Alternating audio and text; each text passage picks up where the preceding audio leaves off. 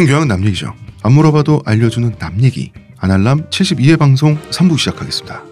의문의 여시님 안녕하세요. 문화평론가 이동규 대표님. 안녕하십니까. 안녕하세요. 저는 축구평론가 홍대선입니다. 혼자 되게 좋아하신다. 왜 저래? 축구는 재밌어서. 문화다 아직 팔고 있습니다, 여러분. 재밌었어. 왜냐하면 그 축구는 문화다가 나왔을 때는 지금 이 얘기를 할 계제가 아니었어요.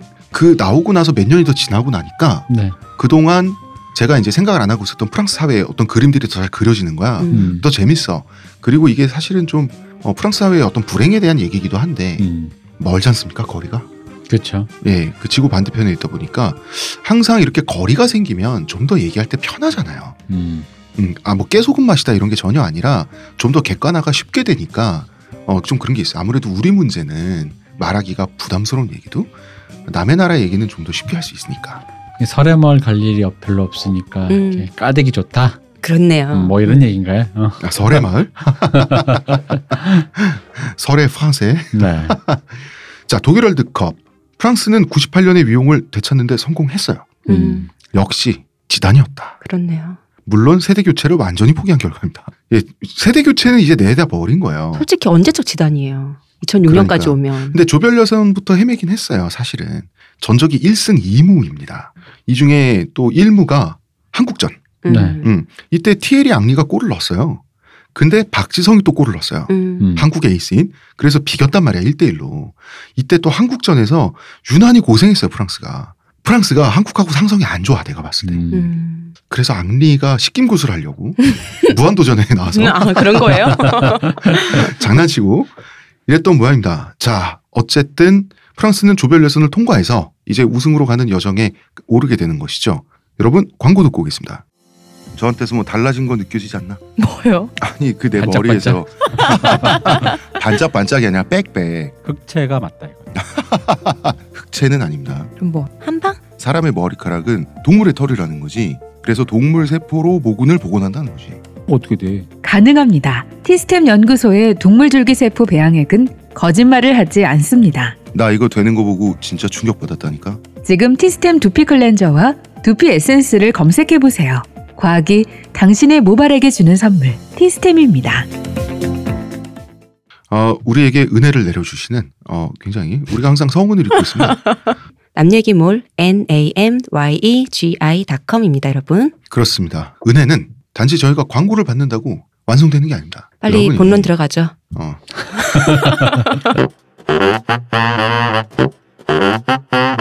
그래서요. 어떻게 됐나요, 프랑스는? 그래서요. 네. 자, 16강전이 스페인전이었어요. 이게 대회 최고의 빅매치였습니다. 음. 아, 이제 드디어 프랑스 몸이 풀렸어요. 이 노장들. 어, 삐걱거리던 관절이 말이죠. 3대 1로 역전승을 하거든요. 네. 음. 어, 이게 굉장히 통쾌한 역전승이었어요. 축구가 제일 재밌는 스코어가 2대1 뭐 역전승 아닌가요? 아니요. 그 펠레 스코어라고 3대 2. 3대 2예요? 음. 그 펠레 스코 스토리가 있습니다. 먼저 주인공 서사의 주인공 팀이 한 골을 넣어요. 그래서 기분 좋고 있다가 동점을 허용해요.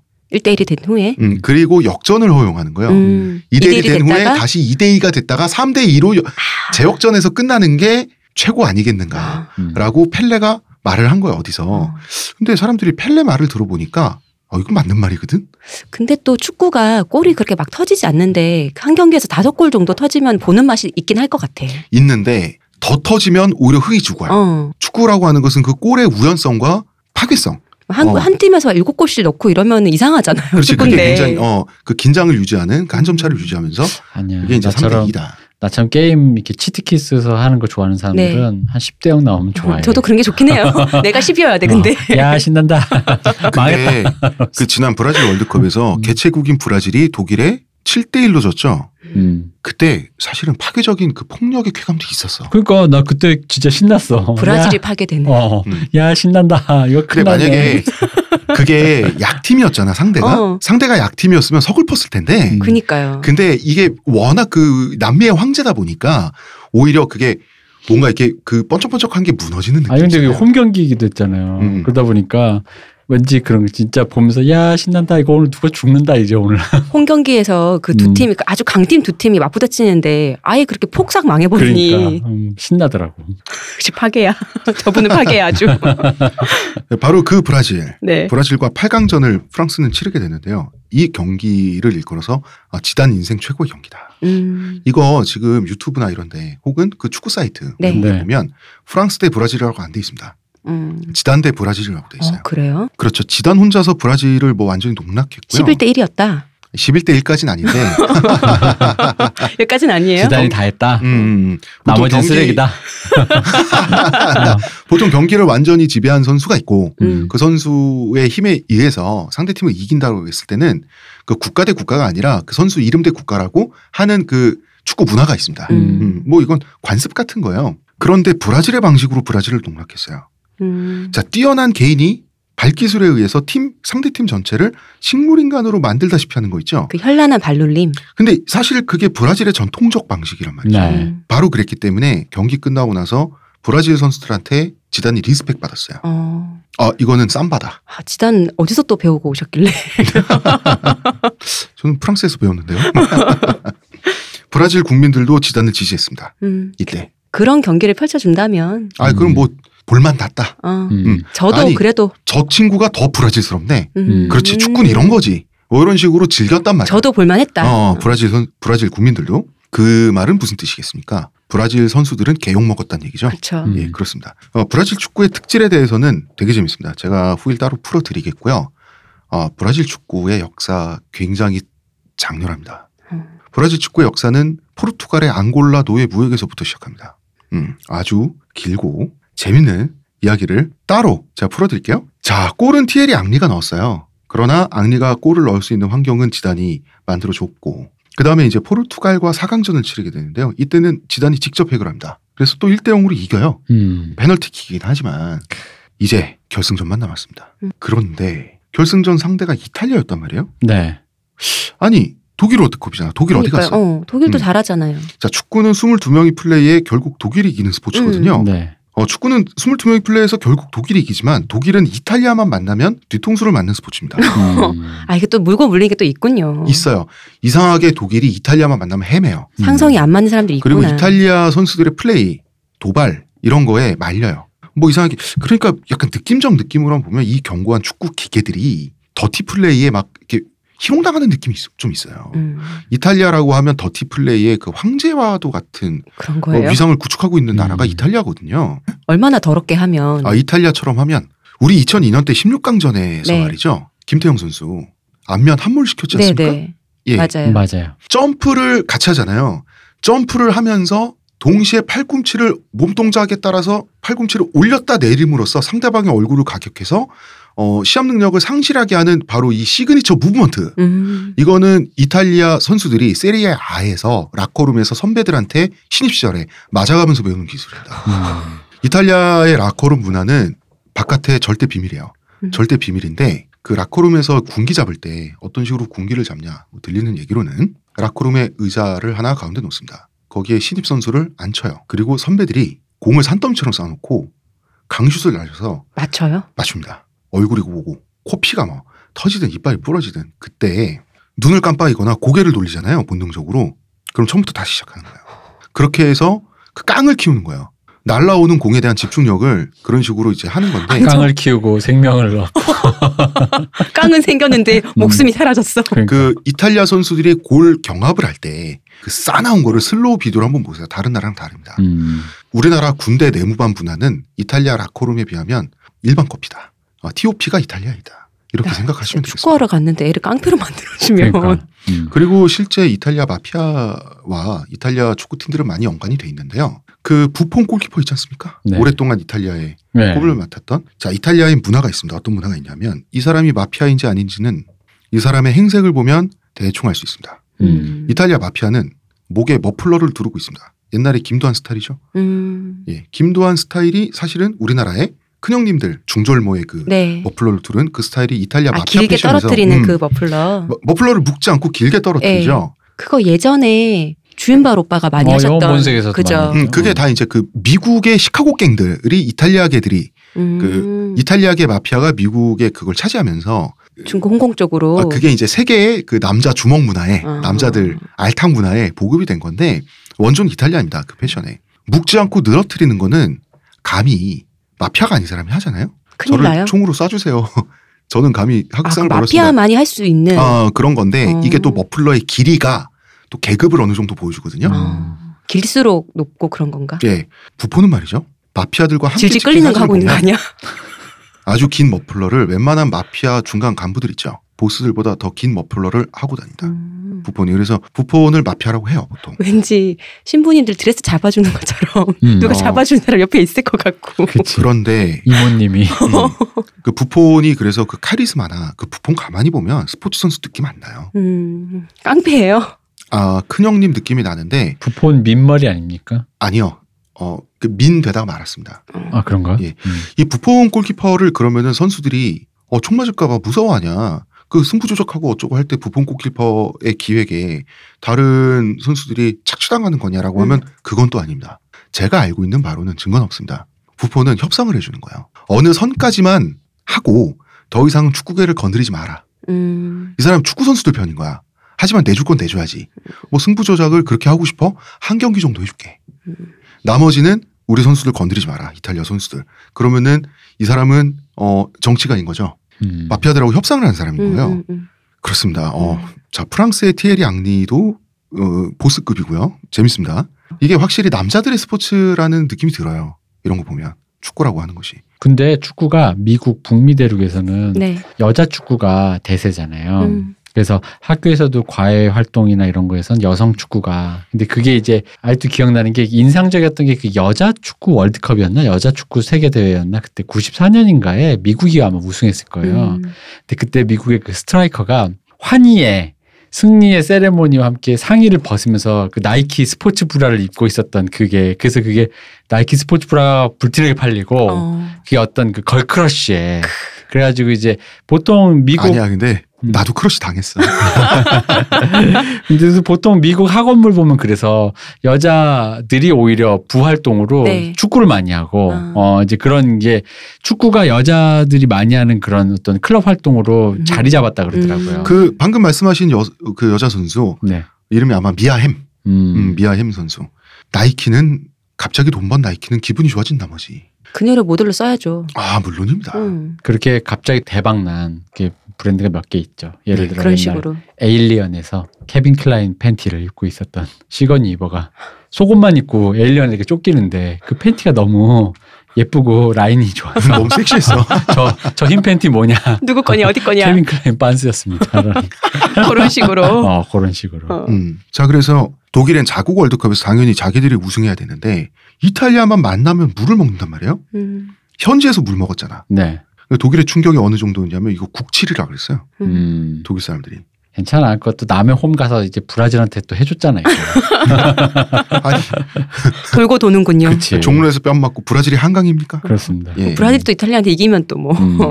근데 이탈리아는 축구 대표팀 자체가 극우적인 성향을 띈다 그랬죠. 네. 네. 스토리는 완성됐죠. 음. 이제 음. 우승하면 돼요. 음, 음. 이제 사실 프랑스와 독일은 유럽 연합에서 찰떡궁합이야. 옆 나라인 만큼 독일은 프랑스의 홈이나 마찬가지인데 독일이랑 싸우면 흥이 조금 떨어지죠. 음. 그렇죠. 야 이탈리아는 완벽한 상대잖아요. 없지. 거꾸로 응. 트리기에 음. 음. 마지막 무대에서. 내가 이 옆집 우리 아는 애랑 또 그렇게 싸우긴 또 좀 그렇잖아요. 그럼 이 지단의 영웅 서사시가 영화적인 관점에서 보면 서사적으로 이미 완결이 돼 있어요. 음. 이제 이기면 돼. 쟤네 파시스트의. 음, 음. 우리는 똘레랑 쓰고 음. 이거 끝난 거 아닙니까? 그런데 축구는 이기는 팀이 이기는 거죠. 뭐든지 이겨야 아. 이기는 거죠. 음. 음. 그런 면에서 프랑스 국민들이 좀 순진했던 게 있는데 프랑스 국민들은 다른 나라 유럽 국민들에 비해서는 축구를 그렇게 많이 안 보다가 음. 대표팀만 등장하면 그렇게 열광을 하다 보니 축구에 대한 이해도는 조금 떨어지는 거예요. 음. 스포츠 자체에 대한 이해도는 조금 떨어지는 거예요. 그리고 정치적으로 접근하면 이미 이겼어. 정의가 승리하죠. 음. 그래서 승리를 확신했어요. 그래서 프랑스 국민들 언제 우리가 사이가 나빴냐 이런 것처럼 백인 게 정말 흑백 아랍이 우리나라로 치면 광화문 광장에 해당하는 샹젤리제 거리에 또 다 모인 거야. 그, 그 예전처럼. 예전처럼 프랑스 국기를 다 가지고 음. 길거리에 나왔어. 왜냐하면 이기는 편은 우리 편이잖아요. 음. 스포츠는 그런 겁니다. 자, 8강전 브라질전은 지단 대 브라질이라고 했죠. 네. 네. 결승전은 프랑스 대 이탈리아가 아닙니다. 지단 대 마테라치입니다. 마테라치. 마테라치. 그리고 지단 대 마테라치의 승부 누가 이겼겠습니까? 우리 다 알잖아요. 음. 마테라치가 이겼습니다. 음. 자 여기서 우리는 잠깐 번외편에 들어가야 됩니다. 네. 마테라치 어떤 선수인가? 1975년생입니다. 자, 전 세계 축구 역사상 100년이 넘었어요. 축구란 스포츠가 두 명의 악명 높은 dirty player가 있습니다. 하나는 독일의 루디 펠러. 어, 이분 감독님이 아니셨나요? 그렇습니다. 네. 2002년 당시에 감독님이었죠. 음. 차범근한테 한 소리 듣고. 네. 음. 차범근한테 한 소리 듣고 대거리 한 번 했다가 네. 독일 현지에서도 엄청 사- 욕먹었죠. 어, 욕먹고 사과하고 차붐에게. 음. 음. 나머지 하나가 바로 이 이탈리아의 마르코 마테라치예요. 네. 루디 펠러는 요한 크루이프를 잡아먹었어요. 1974년에 음. 네덜란드 오렌지 군단. 마테라치는 지단을 잡아삼킵니다. 2006년에 음. 자신보다 우월한 선수를 붙들고 동기 어진하는 선수였던 거예요. 둘 다. 동기 어진이 물귀신 작전 쓰는 거죠. 네. 어. 작전이죠. 자 나의 존재도 지우겠다. 음. 하지만 너도 끌고 들어갈 거야. 하지만 누가 손해냐? 어. 상대편이 손해인 거예요. 음. 루디 펠러로 말할 것 같으면 상대 에이스한테 거머리처럼 달라붙어요. 음. 상대가 열받아서 주먹을 휘두르거나 얼굴에 침을 뱉기도 했어요. 그러면 자랑스러웠어요. 어, 이 사람 맨유 훌리건 아니 아니 이 사람 성격이 혹시 약간 그쪽이신가요? 성향이 아니 아니. 성향이 그쪽이 아니라 역할을 다했다. 아 그러니까 임무를 다했다. 자기의 성향을 스포츠에 녹인 거지. 어. 음. 찰떡궁합이네, 이건, 아주. 음. 성격이 다혈질이거나 더러운 걸로만 따져서는 위대한 dirty player가 될 수 없어요. 음. 말이 좀 이상하지만 음. 전략적인 dirty player 뭐냐?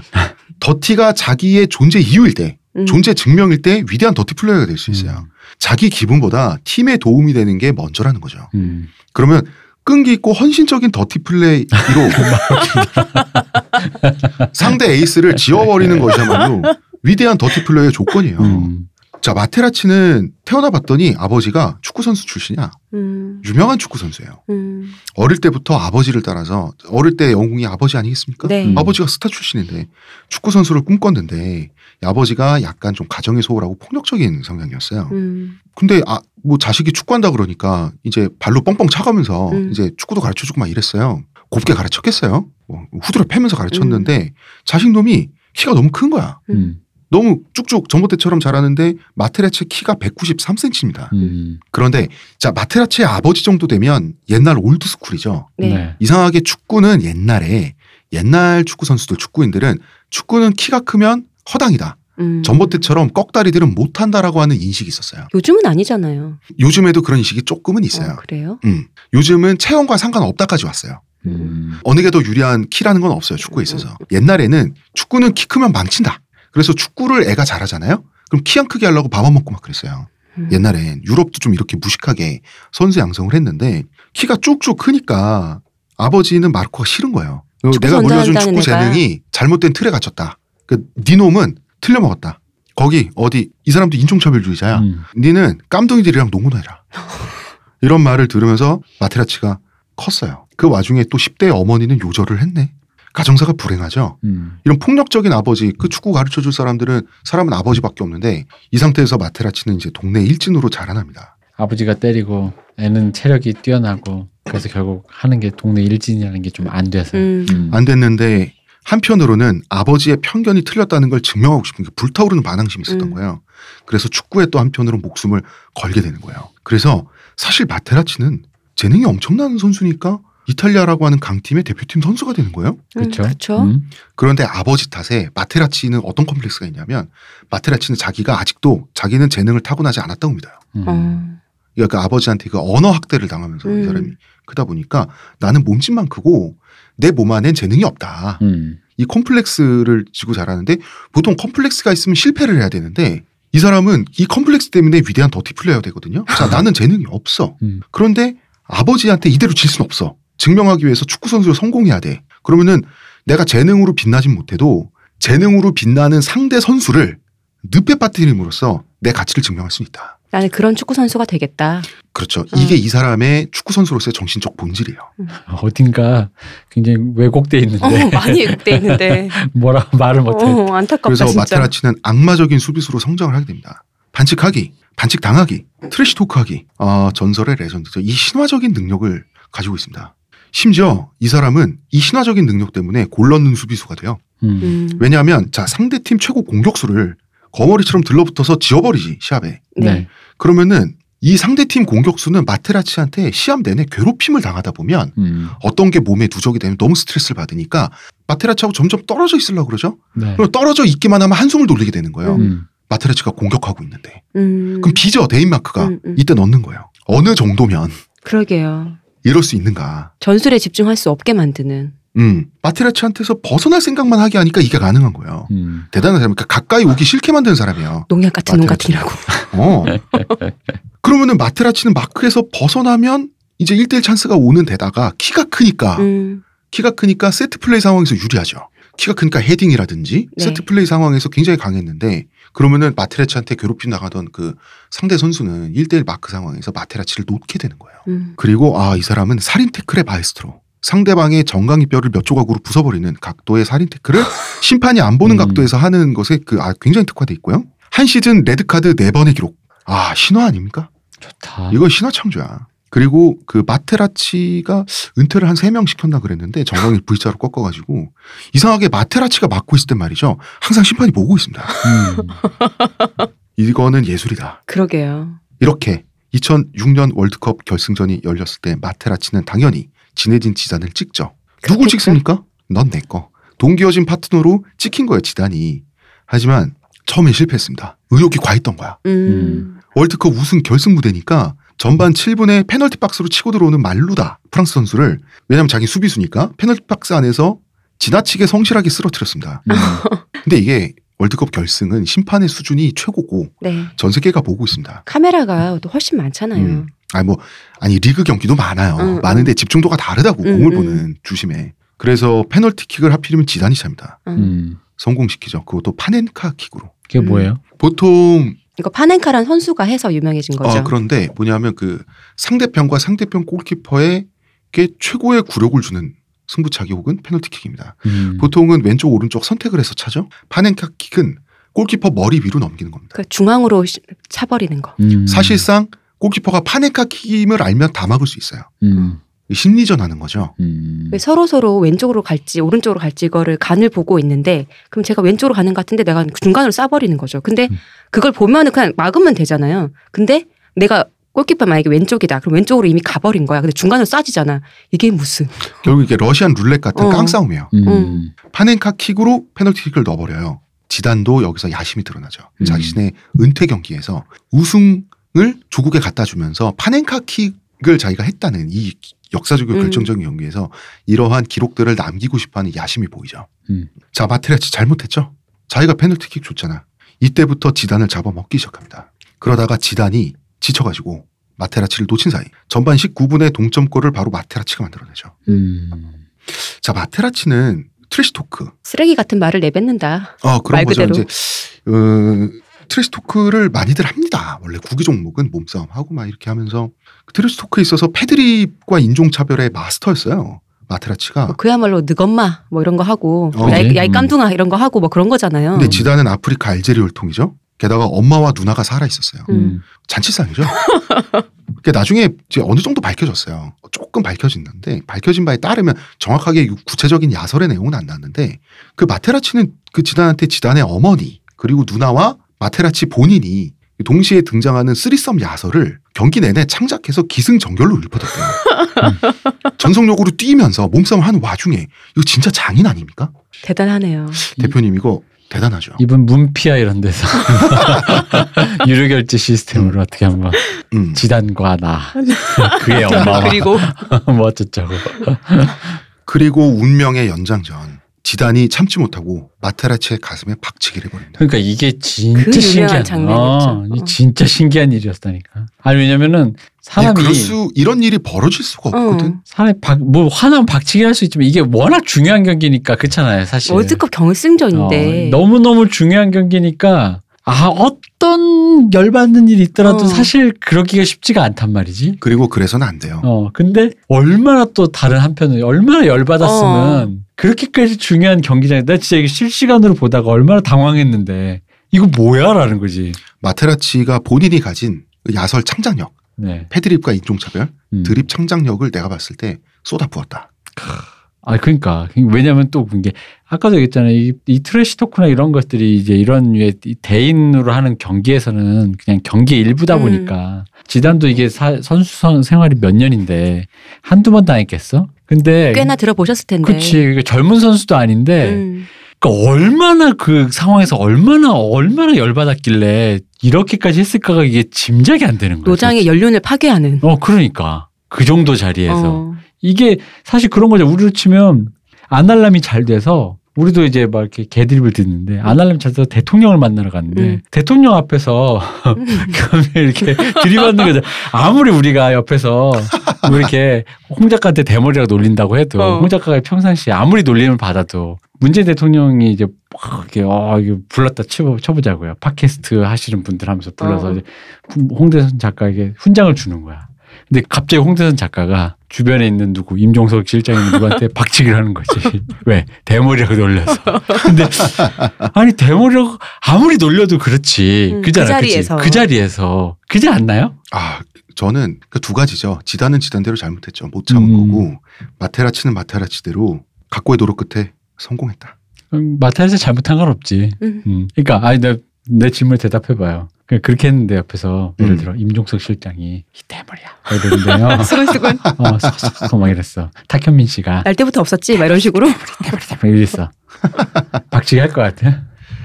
아, 문재인 대통령이 이제 훈장을 주는데 그 정도로는 안 되죠. 안 돼? 그러니까 그 오, 이거 그거 그거 거기서 온갖 음담 패설과 마테라치가 했을 것 같은 어, 급의. 마테르치가 했을 것 같은 엄마 아빠 뭐 어? 대머리 뭐뭐 환타지 다. 아, 그럴 수는 없습니다. 이거는 마테라치의 힘이고 음. 마테라치가 프랑스어를 당연히 잘할 수 없잖아요. 음. 실제로 그 지단을 그렇게 하기 위해서 음. 프랑스어를 이렇게 짧은 시간에서나마 음. 프랑스어를 이렇게 연구했다고 하니 공부까지 했다고 하니 아 그러네. 그럼 또 네. 언어도 있네. 근데 그때 우리 2002 월드컵 할 때도 주심들 있잖아요. 네. 주심들이 이제 원체 이런 이제 욕설 같은 걸 많이 하니까 각 나라의 주심들이 다 오잖아요. 음. 주심들이 각 나라의 욕을 다 배웠다 그랬거든요. 아. 어. 뭐 영어, 한국어, 뭐 이러 이런 식으로 욕을 다 이제 좀 습득을 해서 왜냐면 무슨 말하는지 알아야 되니까 제가. 근데 하여간 이 장면은 그러니까 그 그 감각이 이해가 안 돼요. 하여간. 이해가 안 되죠. 어. 그리고 얼마나 화가 났으면 따귀를 때리는 것도 아니고 그냥 어. 사람이 얼마나 화가 머리끝까지 올랐으면 그 머리로 그냥 그러니까 내가 옛날 박치겠다 그랬잖아. 그게 그렇다니까. 손을 댈 수는 없고. 어 이게 진짜 어. 진짜야 그거. 어. 분명 지단도 그랬을 거야. 이게 싸대기를 날리거나 안 된다고 생각했을 거야. 근데 안 된다 안 된다 하다가 분명히 차오르는 것 욱하는. 때문에 욱한 거지. 음. 그 마음은 안다. 이게 음. 박치기 공룡 사건인데 하필이면 지단의 두상과 헤어스타일이 박치기 공룡하고 흡사합니다. 음. 이제 이 상태로 사실은 더 득점을 하지 못하고 프랑스나 이탈리아나 승부차기에 돌입을 하게 되는 거죠. 음. 나는 사실 이 장면에서 그런 생각도 했어요. 뭔가 오히려 나는 이태리 사람과 뭐가 문제가 있는 게 아니라 프랑스 내부에 문제가 뭐가 있어서 지단이 태업한 건가 일부러 저러는 건가라는 음. 생각도 했었어. 아 그럴 순 없어. 아니 그럴 거면 아니 왜- 너무 너무 기이하잖아. 음. 너무 기이하지. 어.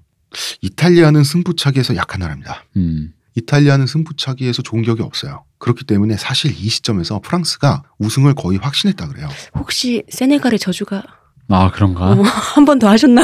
어. 승부차기에서 이탈리아가 승리합니다. 아?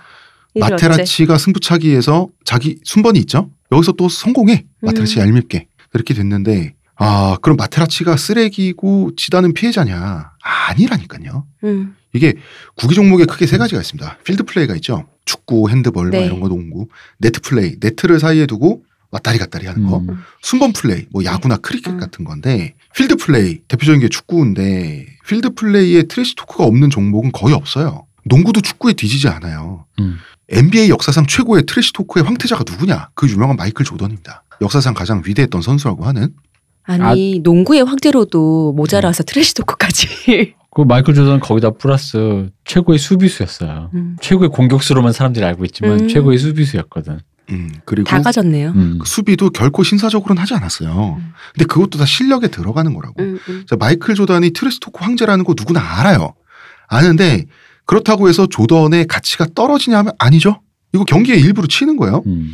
그렇기 때문에 trash talk를 견디는 것도 실력이고 음. 경기의 일부예요. 음. 이건 오히려 마테라치가 잘한 거예요. 조국을 위해서 나 하나 욕먹고 아니, 원래 그 내가 하던 건데. 뭐. 물론 모욕적인 언사는 규제 대상인데 심판한테 걸렸을 때만 음, 그렇죠. 그건 다른 종목도 마찬가지라니까 지단이 참았어야 돼 그리고 지단이 trash talk를 한두 번 들은 거 난 나도 이해 안 가 태업 생각은 저도 했는데 음. 아무리 봐도 그건 아니고 그러니까 그것도 아닌 것 같은데 이거는 그냥 너무 어, 기이해서 그래. 너무 기이해서. 그래서 음. 프랑스 국가대표 동료들은 음. 지단을 욕했어요 그러니까 이게 욕하면 자기들도 다 알 거 아니야. 이 98년 멤버들이 여기까지 온 멤버들이 있는데 어. 음, 거의 10년 지기 그 대표팀 동료 동지들이잖아. 네. 음. 근데 틀어졌어 이때. 왜냐하면 혼자 화낸 거 풀면 그만이야. 팀은 음. 음. 물론 지단이 퇴장을 안 당했어도 졌을 수도 있어요. 음. 하지만 어 승부 차이까지 갔으니까. 그런데 눈에 보이는 거는 지단이 퇴장당해서 진 것처럼 사람들 기억에 남고 이미지는 음. 그리고 지단은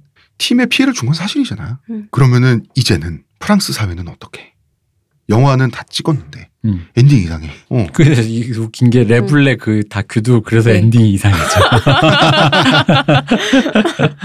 그 상식적으로라면 지단 욕해야 돼요. 음. 음. 국가적으로 욕 먹어야 되는데 이미 지단 우상화는 진행된 상태야. 음. 자 우상화는 한 번 진행되잖아요. 되돌리기가 힘듭니다. 음. 프랑스 사회는 어떤 이상한 합의를 하게 되는데 자 지단을 두둔하고 마테라치를 욕하는 걸로 서사의 엔딩을 잡았어요. 음.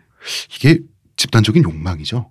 아 나는 어, 물론 나 이해는 가는데 음. 나도 마테라치 욕할 수 있을 것 같아요. 그렇다고 선하게 그 피해자와 가해자의 대비되는 이런 양강자적인 구도는 어색해. 아, 근데 이 사건 자체가 이상한 사건이라니까 이게 해석 불가야 해석 불가. 기괴하다. 어, 해석 불가의 사건이에요. 저 정도 레벨의 저 정도 경험치 선수가 단순 뭐 아무리 trash talk가 너무나도 리얼하다고 해도 그 trash talk 때문에 박치기를 해서 일생일대 경기의 한 순간을 날린다? 음.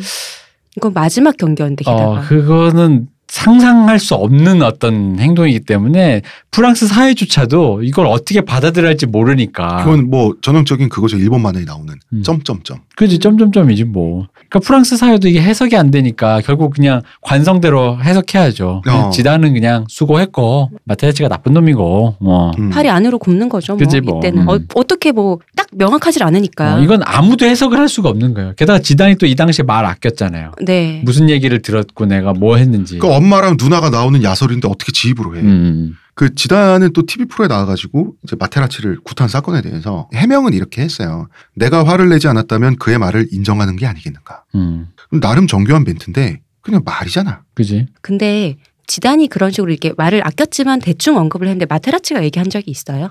자기가 무슨 말을 했는지. 아니 축구가 두 사람이 붙어 있는데 사막에서 하는 게 아니라 음, 음. 무슨 말 하는지 대충 왔다 갔다 하면서. 슬쩍슬쩍 아. 들리잖아. 음, 요, 음. 요, 요게 조합된 거예요. 음. 하여튼 그, 그 마테라치가 주인공으로 들어가는 가족 할렘물이었다.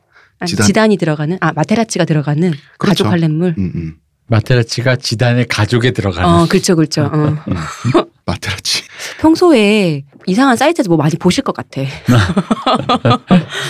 이제 프랑스 사람들도 그래 지단의 해명이 맞다 이러고 그냥 박수를 치는 걸로 음, 이 사건을 의식적으로 이 사건을 넘어갔는데 음. 어, 프랑스의 축구인들은 이건 아니다. 인간은 잘하면 박수 받고 잘못을 했으면 비판을 받고 이러는 건데 명백히 국가와 팀에 피해를 입히는 행동을 했음에도 불구하고 네. 박수를 받는다. 이건 신만 가능한 거다. 음. 지단이 신이냐?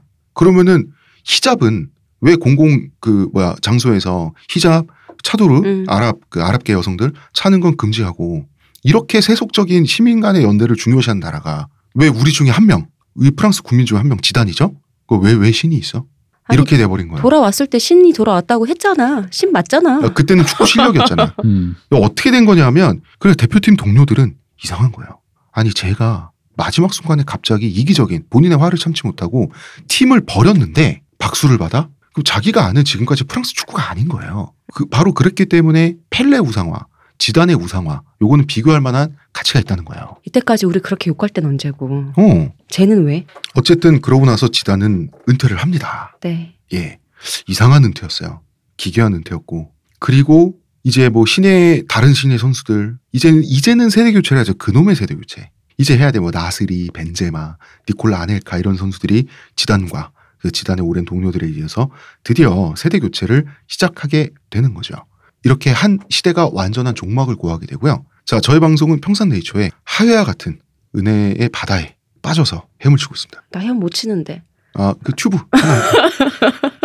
하루의 건강을 위해 자 아로니아 농축액을 물에 섞어 마시는 것도 귀찮다고 그런 당신을 위한 평산네이처의 새로운 야심작 하루니아 하루에 한포 알약으로 섭취하는 아로니아 농축액입니다. 이제 건강과 함께 간편함도 챙기세요. 국내 최대 함량, 최다 판매를 자랑하는 평산네이처가 만들었습니다. 전 편한 게 제일 좋아요. 하루니아. n a m y e g i.com입니다. 세대 교체를 했더니 어린 놈의 자식인 나스리라는 녀석이 대표팀 버스에 같이 타게 되죠. 근데 그 자리는 항상 티에리 앙리가 앉던 자리거든요. 티에리 앙리가 어이 털리는 거야. 야 일어나. 음. 나스리가 안 일어났습니다. 아니 제가 먼저 앉았잖아요, 형. 왜 그래요? 이렇게 된 거예요. 이것 때문에 대표팀 내에서 우리나라식으로 하면 소위 한따까리가 일어나요. 음. 대표팀 라커룸에서 한따까리 한 거야. 이게 왜 그러냐면 그러니까 티에리 앙리가 옳다, 나스리가 옳다, 우리 같이 판단할 필요가 없어요. 음. 외국인들이기 때문에 이게 세대 교체를 너무 안 하다가 갑자기 나이 차이가 많이 나는 애들이 와버리니까 그 어떤 문화가 뭐 개선이면 개선이고 전수면 전수고 대표팀 내에서 이렇게 의사소통하는 문화 자체가 없는 거지. 이 팀은 세대 교체가 그냥 뚝 끊긴 거야. 음. 세대 교체를 한 3년만 실패해도 심각하거든요. 세대 교체 실패가 이제 여기쯤 오면은 10년이에요, 10년. 음. 음. 그렇게 유로 2008에 진출을 하게 되는 거죠. 감독은 역시 레이몽 도메네크. 그 나스리라는 선수도 아니 뭐 아무리 뭐 대표팀 위에 선배라도 네가 언제적 악린데 뭐 이런 건가? 그게 아니라 나스리는 되게 긴장하면서 행복했어요. 음. 정말 이런 위대한 선수들과 내가 음. 함께 뛸 수 있다니 음. 이랬는데 눈치가 없는 건가? 눈치가 없는 거지. 넌시 눈인 거지. 음. 눈치도 없고 아니 자리는 앉는 사람이 임자 아닌가요? 인 거예요. 그 X세대지 X세대. 그렇네. 음. 음. 해막네. 음. 자, 유로 2008 조별예선 탈락했어요. 1무 2패, 1득점 6실점. 이거는 거의 지구를 떠나라 수준이야. 어쨌든 마지막 경기에서 망하긴 했어도 바로 2년 전에 월드컵에서 준우승 팀이거든요. 그렇죠. 음. 1득점 6실점. 아, 이거 말이 안 되죠. 음. 프랑스라고 하는 프랑스 국가대표팀이 기복이 심한 팀이고 이래서 인물 의존적이에요. 100년 동안 이랬습니다. 이 팀은. 귀국 기자회견장은 기자들이 아주 그냥 도메네크 감독을 잡아먹으려고 준비된 자리였어요. 음. 자, 이제 국민한테 사죄해야 돼요. 도메네크는 마이크를 잡고 지금 이 순간 내가 생각하는 것은 하나뿐이다. 오늘 밤 내 사랑 에스텔라 데니스에게 청혼할 것이다. 어려운 시기지만 그럴수록 내게는 그녀가 필요하다. 라고 말하고 기자회견장을 떠났습니다. 자, 이분이 대표- 그때 어, 그분 맞나요? 음, 맞아요. 어, 그대로 점성술사. 대표님 이거 어떻게 점성술사가 아니고 아나운서. 아, 아 아나운서. 대표님 이거 어떻게 해석을 해야 됩니까? 그 이 사람. 우리 처음에 얘기했던 그거네요. 어, 그 사람. 어. 어, 이 사람. 그 역시 프랑스 남자 맞네. 프랑스 로맨티스트. 로맨티스트야. 어. 어. 아니 로맨스를 왜 국제대회에서 실패하고 온 바로 그 그러니까 프랑스 로맨티스트. 그렇지. 음. 우승하고 나서 했으면 멋있었을 거 아니야. 음. 무슨 상관이야 일단 전 국민 앞에서 내가 이 여자가 내 여자다. 어? 그거 하는 거지. 그치. 응. 청혼을 한 거죠. 네. 이 말 자체가 청혼인데 자 청혼 거절당했습니다. 근데 당연히 거절할 수밖에 없지 않아요? 여기서 만약에 오케이를 하면 거의 그냥 국민 바퀴벌레가 되는 거.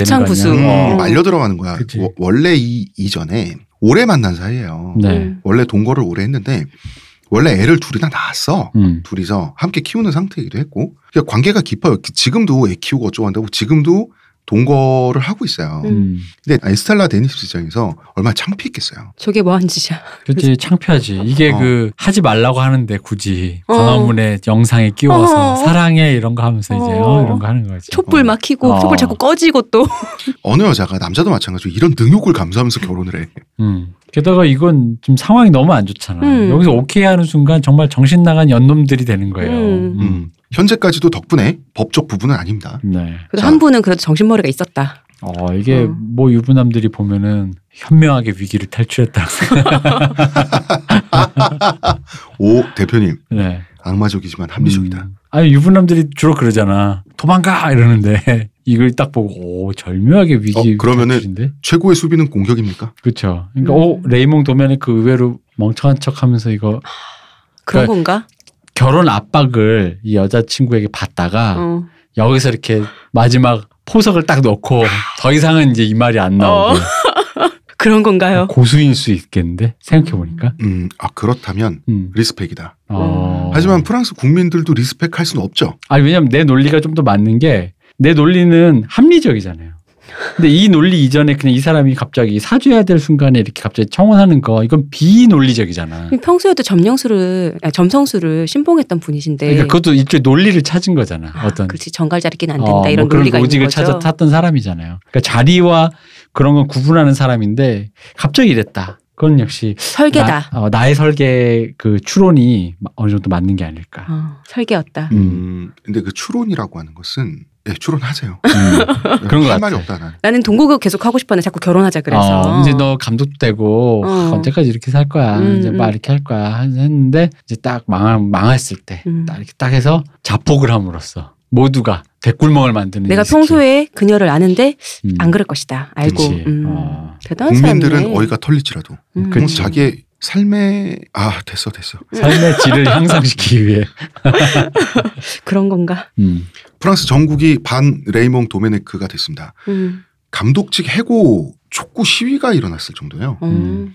축구 감독을 해고하기 위해서 우리가 광화문에 모입니까? 아 근데 지난번 홍명보 감독님 때 가능할 법 하던데 사람들의 그 들불과 같은 그 분위기가 근데 인터넷 분위기와 진짜 행동에 옮기는 건 굉장히 큰 차이가 있는데 근데 왜 작게 보면 하나에서도 있었잖아요. 하나 팬들. 음, 맞아. 아뭐 그런 게 있죠. 네. 근데 이 프랑스는 이제 이때 이 발언 때문에 들썩거렸어요. 음. 그러자도 기분 나빠 죽겠는데. 음. 감독이란 미쳤나, 새끼가. 아, 그러면 역시 프랑스도 그 정도까지 로맨틱하진 않다. 어 그렇구나. 음. 그러면 잘려야 되잖아요. 음. 안 잘렸어요. 아 그래요? 네. 아, 명줄이 길데? 음. 그러니까 이게 프랑스라는 나라가 엘리트에 집착하는 나라예요. 음. 음. 프랑스 축협이 네 새끼거든. 도메네크는 네 새끼야. 그리고 사실 프랑스 축협에서 미래의 국가대표팀 감독으로서 지도자 수업을 받을 때는 도메니크 감독 천재 소리 들었어요. 음. 근데 정작 자기가 지휘봉을 잡으면 요 그러고 나서 망가진 사람들 있잖아요. 아, 이게 또 누구랑 자꾸 겹친단 말이지. 아, 누구 누구. 어. 어. 어. 어, 그러고 보니 홍명보 감독님과 홍대선 작가님은 저 동양입니까? 아예 저는 그쪽이랑은 전혀 뭐 발음만 아닙니까? 같은 거예요. 예. 음. 그 FFF, FFF는 영어로는 프랑스 풋볼 페더레이션이죠. 아, 그냥 프랑스어로는 발음이 너무 어려워. 이거 뭐라 그래야 돼? 파다숑 풋볼르 프랑세 뭐 이래야 되는데 자, 내가 키운 내 새끼 한번 네. 더 지키겠다. 이러면 어떻게 됩니까? 망하는 거죠 뭐. 아니 망하는데 프랑스 국민들이 축협을 싫어하게 되죠. 음. 음. 이해가 안 가잖아요. 아 이거 아 이, 난 진짜 이건 우리 이해가 안 그렇게 가는 인재가 건. 없어? 어. 어. 그러다가 이제 지단 떠난 자리에 티에리 앙리만 남아서 네. 내가 어떻게든 내 버스 자리 뺏고 일어나지도 않는 나스리 뭐 어. 이 어린 것들 게다가 감독은 레이몽 도메네크 아직도 점성술 하고 있지 어떻게든 내가 끌고 가겠다가 된 거예요. 음. 티에리 앙리가 이 사람 또 보스 기질이 있어가지고 어쨌든 2010년 남아공 월드컵을 향해 가겠다. 음. 지단이 없으니까 내가 하겠다. 게다가 남아공이 하필이면 넬슨 만델라의 나라예요. 그렇죠. 이 아파르테이트를 극복한 흑백 통합의 나라 아니겠습니까? 음. 여기서 Les Bleus는 또 넬슨 만델, 만델라가 총애하는 축구팀이야. 그쵸, 우리 악수도 했는데. 음. 그럼 또 이제 슬슬 정치적 압박이 들어옵니다. 음. 이제 또 한 번 주인공이 되지 않으면 안 돼. 조간우의 늪이다. 유럽 지역 예선에서부터 프랑스가 엄청나게 헤맵니다. 그리고 결정적인 시합이 아일랜드였어요. 아일랜드는 약체죠. 아일랜드와 싸우면서 이기지 않으면 안 되는 상황까지 놓이게 되는데요. 음. 바로 그 아일랜드에 프랑스가 고전을 하고 있었습니다. 이 와중에 어떻게든 골을 넣어서 이겨야겠다는 마음에. 이 팀을 이 대표팀을 남아공으로 데려가겠다고 이 역전 도장 티에리 앙리가 핸드볼 슛으로 손으로 공을 잡고 넣어버려요 그냥. 음. 심판이 안 보는 어, 데서. 맞아요. 그 너무 선명하게 찍혀 있죠. 네. 그리고 아일랜드를 꺾고 월드컵 티켓을 얻었습니다. 근데 이거 비난을 엄청 받는데 음. 사실 이게 그 마라도나의 또 신의 손 사건이 있지 네. 않습니까? 근데 마라도나에 비해서 앙리는 좀 대차게 까이더라고. 아 여기서 이 얘기를 좀 해야 돼요. 자 마라도나는 자 축구에 있어서 자 월드컵 보면 헐리우드 액션, 더티 플레이, 반칙골 이런 거 굉장히 많죠. 음. 왜냐 심판에 들키지만 않으면 오케이요. 이 사람들 하나같이 뻔뻔해. 음. 뭐가 이렇게 잘났어 헐리우드 액션 해놓고 그 이 사람들이 인성 쓰레기냐? 아니에요.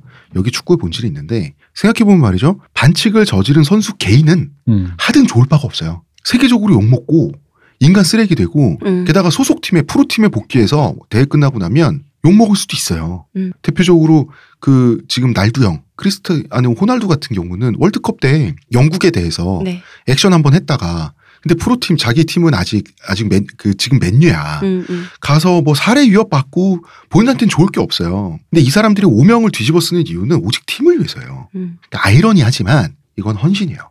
말이 이상하지만 그래요. 그 아르헨티나 국민들은 그리고 당시에 이제 세계 축구 팬들은 마라도나의 입장을 이해했기 때문에 욕을 덜 먹은 거야 마라도나가. 음. 물론 영국인들은 욕할 수 있어요. 이때 당시에 티에리 앙리의 입장이 마라도나의 입장과 다르지 않아요. 음. 티에리 앙리는 자기 공에 손을 대는 순간 카메라에 다 찍히고 자기 인간 쓰레기 될 걸 알고 하는 거예요. 음. 뭘 위해서? 아니 티에리 앙리 이미 재벌입니다. 이때 그 부족한 게 뭐가 있어? 이 선수들이 이끌고 남아공에 보내놓겠다 음. 대표팀을 했는데 그러면 전 세계 욕은 먹을 수 있어요. 음. 그런데 프랑스 사회가 앙리를 욕했습니다. 비겁하게. 이게 뭐냐면 프랑스적인 가치를 해쳤다고 티에리 앙리를 욕한 거예요. 뭐 프랑스 가치가 자유평등 박인데 손으로 친 게 뭐가 있나? 자유롭게 손으로. 아 손은 발과 평등하고 거. 손을 쓸 자유 그 그걸 그렇게 손을 쓴 사람을 좀 용서해 주- 좀 해주고 음. 좀 그런 봐줘요. 시민 간의 연대. 어, 음. 프랑스의 문화적인 어떤 그 프랑스의 품위를 음. 품위가 해쳐지는 모습을 전 세계인들에게 네 놈이 보여줬다가 음. 돼버렸어요. 그러면 홍 작가님 말대로 헌신을 했는데 기껏 헌신했던 욕만 먹었다. 음. 음. 음. 그러면 프랑스 월드컵 진출도 포기해야지 그러면 음. 피파가 프랑스 단체인데 그렇지. 아일랜드는 반발했죠. 음, 아일랜드는 당연히. 엄청나게 반발했는데 또 갑자기 조용해져요. 아일랜드가 반발하다가 조용해진 직후에 아일랜드 축협이 갑자기 예산이 많아지거든요. 음. 이때 이제 피파가 아일랜드 축구협회에 뒷돈을 줬다는 얘기가 무성하게 오갔는데 증거는 없습니다. 음. 근데 내 마음으로는 증거는 없는데 뭐 하여튼 그렇습니다. 이때 레이몽 도메네크 감독은 적어도 레이몽 도메네크 감독은 선수를 감싸야 돼요. 음. 그렇죠. 그렇지. 음. 이게 감독의 의무야. 음. 뭐라 그런지 아십니까?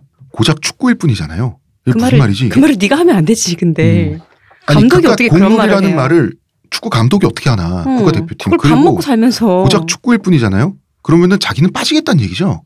논쟁에서 음. 이게 뭡니까? 자, 우리나라 2002년 월드컵 때 이천수가 이탈리아의 전설적인 수비수 말디니가 누워 있을 때 뒤통수를 사커킥으로 날려버렸습니다. 그렇죠. 이거 가지고 히딩크가 뭐라고 했습니까? 그거 매너가 매너에서 어긋났다 어쩌고 팀이라고 하는 것은 굉장히 폭력적이고 그렇지만 감쌀 때는 이유가 있는 거예요. 그 모든 것은 팀을 위한 행동으로 소급되는 겁니다. 음. 티에리 앙리가 십자가를 졌는데 물론 욕 먹어야지. 음. 아일랜드 사람들한테 욕 먹어 싸지. 음. 그리고 욕 먹어야죠. 전 세계 축구인들한테. 적어도 프랑스에서는 욕을 먹으면 안 돼요. 그냥 몰래 그 짓을 했는데. 근데 프랑스에서는 앙리를 욕하면서 어떤 말까지 나왔냐. 프랑스 사람은 원래 안 저러는데? 근데 앙리 흑인이잖아. 어. 아, 뒷골목 출신이라 본 데가 없어서. 이런 얘기까지 나오게 되는 거예요. 어, 나 갑자기 네. 원숭이 세레모니한 기성용을 욕하면 안 되는 거라는 생각이 갑자기 들지 왜? 우리도 그럼 감싸야 되는 거였나? 어, 대표님. 감, 감싸야 되는 거 아니야? 원숭이 세레머니는 시합의 진행이나 결과 상관없이 나온 거예요. 왜? 우리를 위해서. 그럼 우리가 일본- 보면서 기분이 안 좋았잖아. 그렇지만 아, 어. 감싸줘야지. 그러니까 그 응. 감싸줘야지. 이 사람 응. 기분이 안 좋은데. 어. 다시금 좀 깨닫게 되네요. 저희가 아. 틈만 나면 기성용한테 다시 생각하게 되네요. 한 마디씩 하는데 음. 얘는 그러니까 난 솔직히 자 기성용은 이 반칙을 하진 않았어요. 음. 앙리는 반칙했어요. 음. 근데 누가 더 품이 있습니까? 이거는 두말하면 잔소리야. 반칙 안 한 사람이 품이. 아 그렇습니까? 그럼요. 이제 네. 기성용에게 우리가 뭐라고 하지 않는 거예요. 아, 이제- 아, 이제 생각이 바뀌었습니다. 네. 음, 음. 기성용을 품어주는 걸로. 잘못 생각하고 있었네요, 우리가. 그렇군요. 어차피 뭐 내가 축구 보는 것도 아닌데. 자 이렇게 이렇게 우아한 프랑스 사회가 네. 앙리를 헌시착처럼 버릴 때 음. 음. 그러면 그 양손에 왜 떠주고 앙리를 버릴 거면 월드컵 진출 티켓도 버려야지. 그치. 그렇지. 음, 그럴 거면 아일랜드에 월드컵 티켓 줘야지. 사과하고 음, 가져가세요 근데 해야죠. 남아공은 또 가야 돼. 음. 이런 게 어디 있습니까? 근데 앙리가 여기서 이런 방구 안 하고 근엄하게 그냥 버텼습니다. 음. 앙리가 얼마나 이때, 속이 타들어갔을까. 이때 그 대표팀 선수들이 앙리를 리스펙하는 이유가 말실수 하나 없이 앙리가 이 시기를 보냈다라고 하는 좀 굉장히 리스펙하더라고요. 음. 그리고 이 해가 되면 자, 이 해가 지금 어, 2009년, 2010년 이때죠. 네. 이때는 대통령이 사르코지입니다. 음. 음. 사르코지 정부 하에서 새로운 정부 부처가 신설이 돼요. 이름이 뭘 것 같습니까? 황당합니다. 국가 정체성부. 창조과학 이런 거랑 비슷한가? 더 심한 거죠. 이- 어, 이거 완전 극우주의, 이렇게 극우주의적인 이름을 가진 일개 부처가 음. 시- 버젓이 신설된다는 것 자체가 굉장히 충격적인 겁니다. 근데 뭐 정체성부가 뭐예요? 문화 문화부인가? 문. 국가 정체성을 챙기고 음. 유지하는 부처다 이거예요. 그럼 도대체 뭐 하는 그러니까 거야? 뭐 하는데요? 어. 프랑스적인 거를 유지하는 부처인 거죠. 난교? 음. 진정한 프랑스 사회란 무엇인가를 연구하고 국기 판매? 아 이걸 뭐라 하면 국가 기강을 관리하겠다는 거죠. 음. 참 애매하네요. 애매한데 그러니까 니들 뭐 하는 사람이야? 그러니까 정체성은 알겠고 어. 그래서 뭐 할 건데라고 음. 하면 뭘 하는 건데? 똑부러지게 말 못할 것 같은데. 말을 뭐. 판다든가 씨앗을 판다든가 아, 뭐 물론. 있어야 될 거 아니야. 어. 어떤 일을 하는지는 모릅니다. 음. 이런 부처가 이, 그 이때 생겨났다는 것만 알아요. 저는 음. 일을 굉장히 잘했을 수도 있지. 음. 그러나 이 이름 자체가 이름 자체가 이게 국가 정체성부라는 부처가 생겨나는 나라, 신설되는 나라. 지금 이 나라와 1998년의 분위기를 비교해 보세요. 지금 한 10년 정도가 지났는데 프랑스 사회가 어디까지 왔는지가 음. 보인다는 거죠. 그 이때가 2009년, 2010년 이때요. 그리고 지금은 2017년입니다. 네. 이거 계속 있나요? 뭐가? 국가정책성부? 어, 모르겠어요. 그거는 제가 좀 알아보겠고요. 자, 어쨌든 앙리는 뭐 이렇게 됐고. 자, 그러면 여러분, 2010년 남아공 월드컵에서부터 음. 지금까지의 프랑스 축구와 정치 얘기는 네. 저희가 어쩔 수 없이 다음 시간으로 미뤄야 될 것 같아요. 음. 굉장히 긴 얘기. 입니다. 음. 어, 지금은 약간 어느 정도 이야기를 저희가 정리를 해야 될 것 같은데 이상하지 않습니까, 대표님? 지단은 왜 잘못해도 박수 받고 앙리는 어 반칙이라면 똑같이 반칙이잖아요. 앙리는 반, 똑같은 반칙이고 적어도 앙리의 반칙은 팀을 위한 반칙인데 앙리는 왜 욕먹은 건가? 이거 공평하지 않잖아요. 한 사람은 신이고 누군 인간이야? 어, 이럴 때 또 난 나의 얄팍한 마음으로는 네. 앙리가 흑인이라서 그렇지 뭐. 그런가? 근데 나도 솔직히 대표님 음. 나도 그 의심했어. 앙리가 아프리카 출신이라고 할지언정 그 백인 하였다면. 코카서스 인종이었다면 음. 그렇게 극명한 대비가 이루어졌을까라는 좀 얄팍하면서 비겁한 생각이 안 들었다면 거짓말이에요. 아 근데 난 이 감독이 좀 웃기고 솔직히 좀 듣다 보면 좀 약간 열받는달까 나 이런 류의 인물형을 굉장히 싫어하거든. 음. 이게 뭔가 뒷배가 든든해서 내 맘대로 하는데 내 맘대로 하는 사람들 중엔 두 가지 부류가 있거든. 하나는 이렇게 폭력적인 사람들 있잖아. 네. 뭐 어쩔 건데 막 이런 어. 사람. 근데 이게 아니라 더 그런 사람보다 덜 얄미운 게 이런 사람. 이게 얌체 어, 같은 살살. 사람. 어, 음. 이런 얌체 같은 캐릭터들 있잖아요. 밑도 끝도 없고. 고작 축구일 뿐이잖아요. 걸작이지 않습니까? 음, 그리고 뭔가 지휘자라고 해야 될까? 그 리더의 위치에 있는 사람이 그 리더의 쉽을 전혀 발휘하지 않는 이런 모양새들이 굉장히 열받거든. 음. 그렇게 되면 뭐 아까도 말씀드렸지만 그 맞아 헌신 맞지. 사실 헌신이 그리고 헌신이고 둘째치고 그러니까 그런 가치를 거기다가 대입을 안 하더라도 어쨌든 간에 우리 팀으로서 벌어진 일이잖아요. 음. 그럼 그건 팀이 가져가야 되는 일이잖아요. 부- 그런 그렇죠. 그런 불명예 모두가. 네. 근데 그걸 사람 하나를 찍어내기를 한다라는 거. 제가 그러니까 옛날에 이런 그러니까 식으로 그 팀에서 영광의 레블레에서 앙리라고 하는 한 개인을 프랑스 사회가 찍어낼 때 음. 그걸 막는 역할이 감독이 감독의. 역할이에요. 비는 같이 맞아야지. 그러니까 이런 식의 꼬리자르기가 굉장히 진짜 웃기거든요. 제가 옛날에 뭐였냐면 어디서 봤냐면 이제 모 야구 게시판에서 네. 어떤 선수가 뭐 하다가 이제 뭐 술 먹고 뭐 좀 실수를 했나 봐. 음. 실수해가지고 했더니 바로 밑에는 흔히 말하는 전형적인 거 진정한 모모인이 아니어서 우리 뭐, 팀 인이 어, 아니라서. 우리 팀 인이 아니어서 어. 뭐 롯데면 롯데인 뭐 어. 하나면 하나인 이런 식으로 어. 붙이잖아요. 그는 무슨- 진, 진정한 모모인이 아니어서 그러니까 그렇게 식으로 관리 안 한다 이거야. 무슨 스타트렉에 나오는 행성인이야? 어. 진정한 하나의 근데 이제 그런 식으로 이제 그 자기 거를 이렇게 boundary를 치고 깎아내려 그러는 거지. 아닌 애들은 그 어. 쳐내는 거죠. 어, 쳐내는 거죠.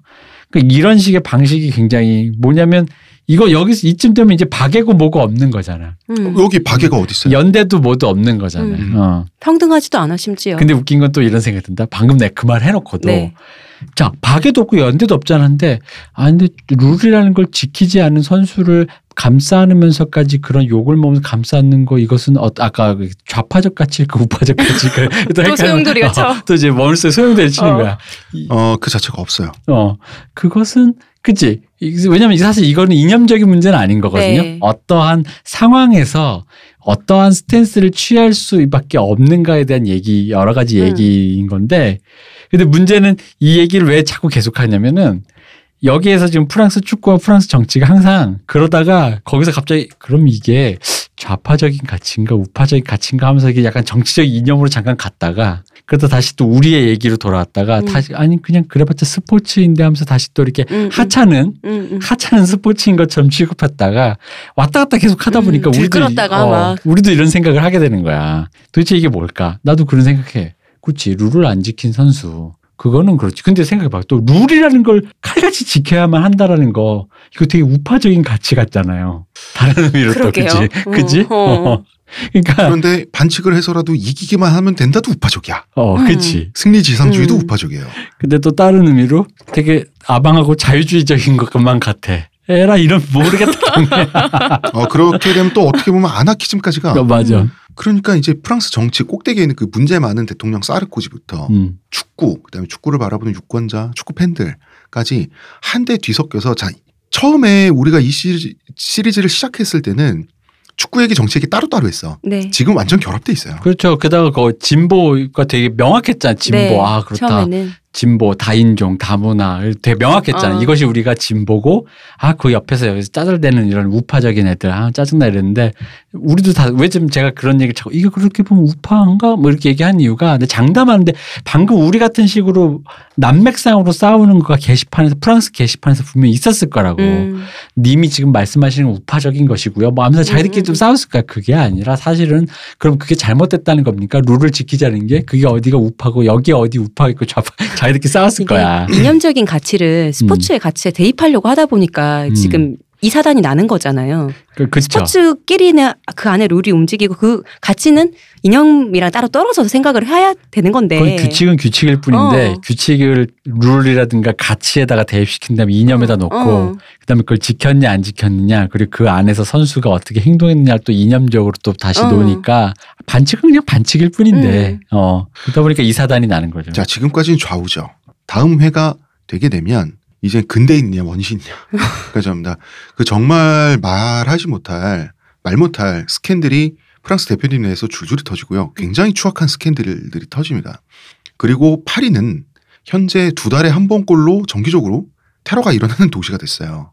지금 프랑스 전체가 음. 여행 자제 지역인가? 그렇고요. 파리 고기랑 니스 있는 그쪽 이제 두 군데는 좀 더 한 단계 위에 황색 음. 유, 유이 지역인가 그래요. 음. 무슨 중동 같이 돼버렸어요. 음. 그리고 이제 다음 시간에는 샤를리 앱도 사건이 있고요. 근데 다음 시간 되면 웃긴 게 이전까지는 그래도 이렇게 그냥 깡패 음. 혹은 뭐 반칙 요 정도 음. 수준이면 다음 시간 양아치들이 나와. 맞아. 어, 어. 어 진짜 근본 없는 것들이 나와. 맞아요. 이게 이제 기본적으로 룰을 아예 지키지 않는. 어. 어. 이거는 그러니까 스포츠의 룰이 문제가 아니고 인간으로서 배은망덕한 짓을 그쵸. 하는. 어. 아니 뭐 그냥 좌우가 없어. 양아치 천국이죠. 음. 음. 그렇게, 그렇게 지금까지 2017년까지 왔는데 이제는 프랑스 축구 대표팀과 프랑스 정치가 분리될 수 없을 정도로 이제 결합돼 버린 지가 오래가 된 어디가 어디까지인지 선이 어디가 어디까지인지 선이 없어. 네. 그 상태에서 프랑스는 좌우도 모호해져서 좌냐 우냐가 아니라 아예 좌우 선택지가 없는 순백의 대통령이 당선됐어요. 음. 마크롱이 77년생이에요. 네. 네. 왜 당선됐는지 아세요? 경력이 없어서 당선된 거예요. 음. 뭣도 없어서 그러니까 이제 좌구 우구 모르고 다, 다 피곤한 거야. 그냥 빈 도화지를 뽑은 거죠. 빈 도화지를 뽑은 거예요. 어.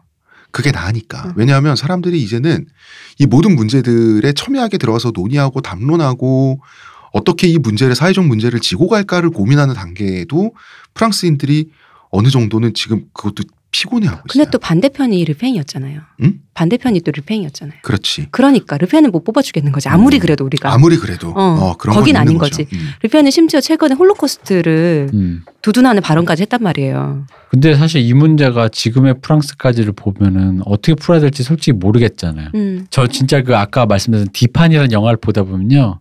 만약에 이걸 제3자의 관점에서 이렇게 당신이 만약에 정치가 입장에서 잠깐 음. 보잖아요. 그럼 진짜 어떻게 해야 될지 모르겠어요, 진짜로. 그렇기 때문에 어. 자꾸 축구에 의존하는 거예요. 음. 그러니까 뭔가 어떤 입장이 있는 사람보다는 새롭게 갱신할 수 있는 걸 바래서 마크롱을 뽑았겠죠. 그러니까 나는 이 축구가 프랑스의 이 축구가 문화사적이게 마치 그 어떤 정치인들의 그, 그 이벤트 혹은 토건 음. 중심으로 이렇게 목매다는 거 있잖아요. 음, 음, 음, 그것처럼 보여요. 음. 모든 음. 어떤 그런 그런 이벤트를 통해서 자꾸 뭔가 치적만 쌓고 음, 음. 그냥 그 앞가림만 계속하고 그래서 그냥 문제는 계속 봉합하고 사실 뭐 아파트가 없어서 사람들이 집이 없나요? 돈이 없어서 집이 없는 거지. 근데 아파트 더 짓자 뭐 이런 그렇죠. 네. 것처럼 그런 식이라는 거지. 보다 보니까 사실 그 프랑스가 이 문제를 어떻게 풀지도 모르겠고 이건 우리 아마 야- 향후 당면한 우리 전 세계인의 과제인 것 같은데 음. 그나마 우리가 좀 한 발 물러 떨어져 있으니까 그나마 다행이지만 지금 미국이나 1세계에서는 지금 이게 거의 지금 가장 화두잖아요. 가장 화두죠. 그 후진국 그리고 종교가 다른 음. 야, 이슬람 그리고 아랍이죠. 대체로 이 사람들이 그 중동의 정세가 불안하고 경제적 격차가 크다 보니까 어, 살기 위해서 자꾸 구미 서구 사회로 흘러든단 말이에요. 이민자의 형태로 네. 이 문제 를 가장 선진적으로 첨예화된 음. 선진적이라기보다는 가장 먼저 첨예화되고 어떻게 보면 그 TOP로서 음. 하나의 어, 생생한 예로서 음. 그 사회 문제를 보여주는 나라가 지금 프랑스거든요. 그렇죠. 결국은 다른 나라보다 지금 가장 먼저 심화된 나라가 프랑스이기 때문에 자기 스스로를 위해서라도 다른 나라보다 먼저 해결책을 내놓아야 될 나라도 지금 프랑스가 돼 있어요. 음. 그런데 근데 프랑스는 프랑스 혁명도 그렇고 어 뭐 68 운동도 그렇고 뭔가 새로운 정치적 가치를 먼저 내놓는 것은 지난 수백 년간 굉장히 잘해온 나라예요. 그래서 이 위기를 극복을 할 수도 있어요. 몰라요, 그거는. 그런데 만약에 이 채로 계속 끌고 가잖아요. 프랑스 사회가 자초되는 건 저는 시간 문제라고 봅니다. 근데 뭐 프랑스 사회가 자초된다고 한 프랑스만의 문제는 아닐 거라고 보고 네. 이 문제는 당면하고 있는 그 뭐야 세계 경제 대국 상위 막한 한 2, 3, 40개국 음. 에게 차례대로 올 문제이기 때문에 맞아요. 그렇죠. 프랑스가 일바따로 지금 견디고 있는 거예요. 그렇죠. 음. 우리의 미래가 어떻게 될지는 참으로 이렇게 가장 첨예하게 보이는 곳이 프랑스일 뿐이고. 그럼요. 네. 우리도 뭐 조선족 있고 세터민 있고 그 다음에 그 코시안이라고 하죠. 음, 다문화 가정 있고 그 상태에서 양극화는 멀어지고 있고요. 음.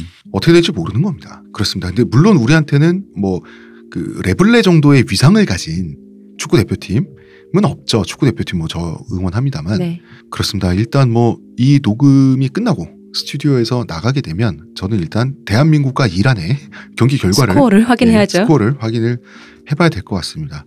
자 이번 주 이야기는 여기까지 해야 될 것 같고요. 네. 청취자 여러분들에게 원래 이번 주에 끝내려고 했는데 프랑스 정치 이야기, 축구 이야기가 너무 길어가지고 사건이 대충 너무 많아서. 저희가 대충 하긴 싫어서 네. 한 주를 더 하기로 하고 다음 주에는 이 얘기를 이어서 할지 아니면 다른 얘기를 잠깐 하게 될지는 저희가 생각을 좀 해보도록 하겠습니다. 여기까지 일단 하겠습니다. 네, 문화평론가 이동규 대표님, 감사합니다. 의문의 그녀 시원님 감사합니다. 감사합니다. 저는 축구평론가 홍대선입니다.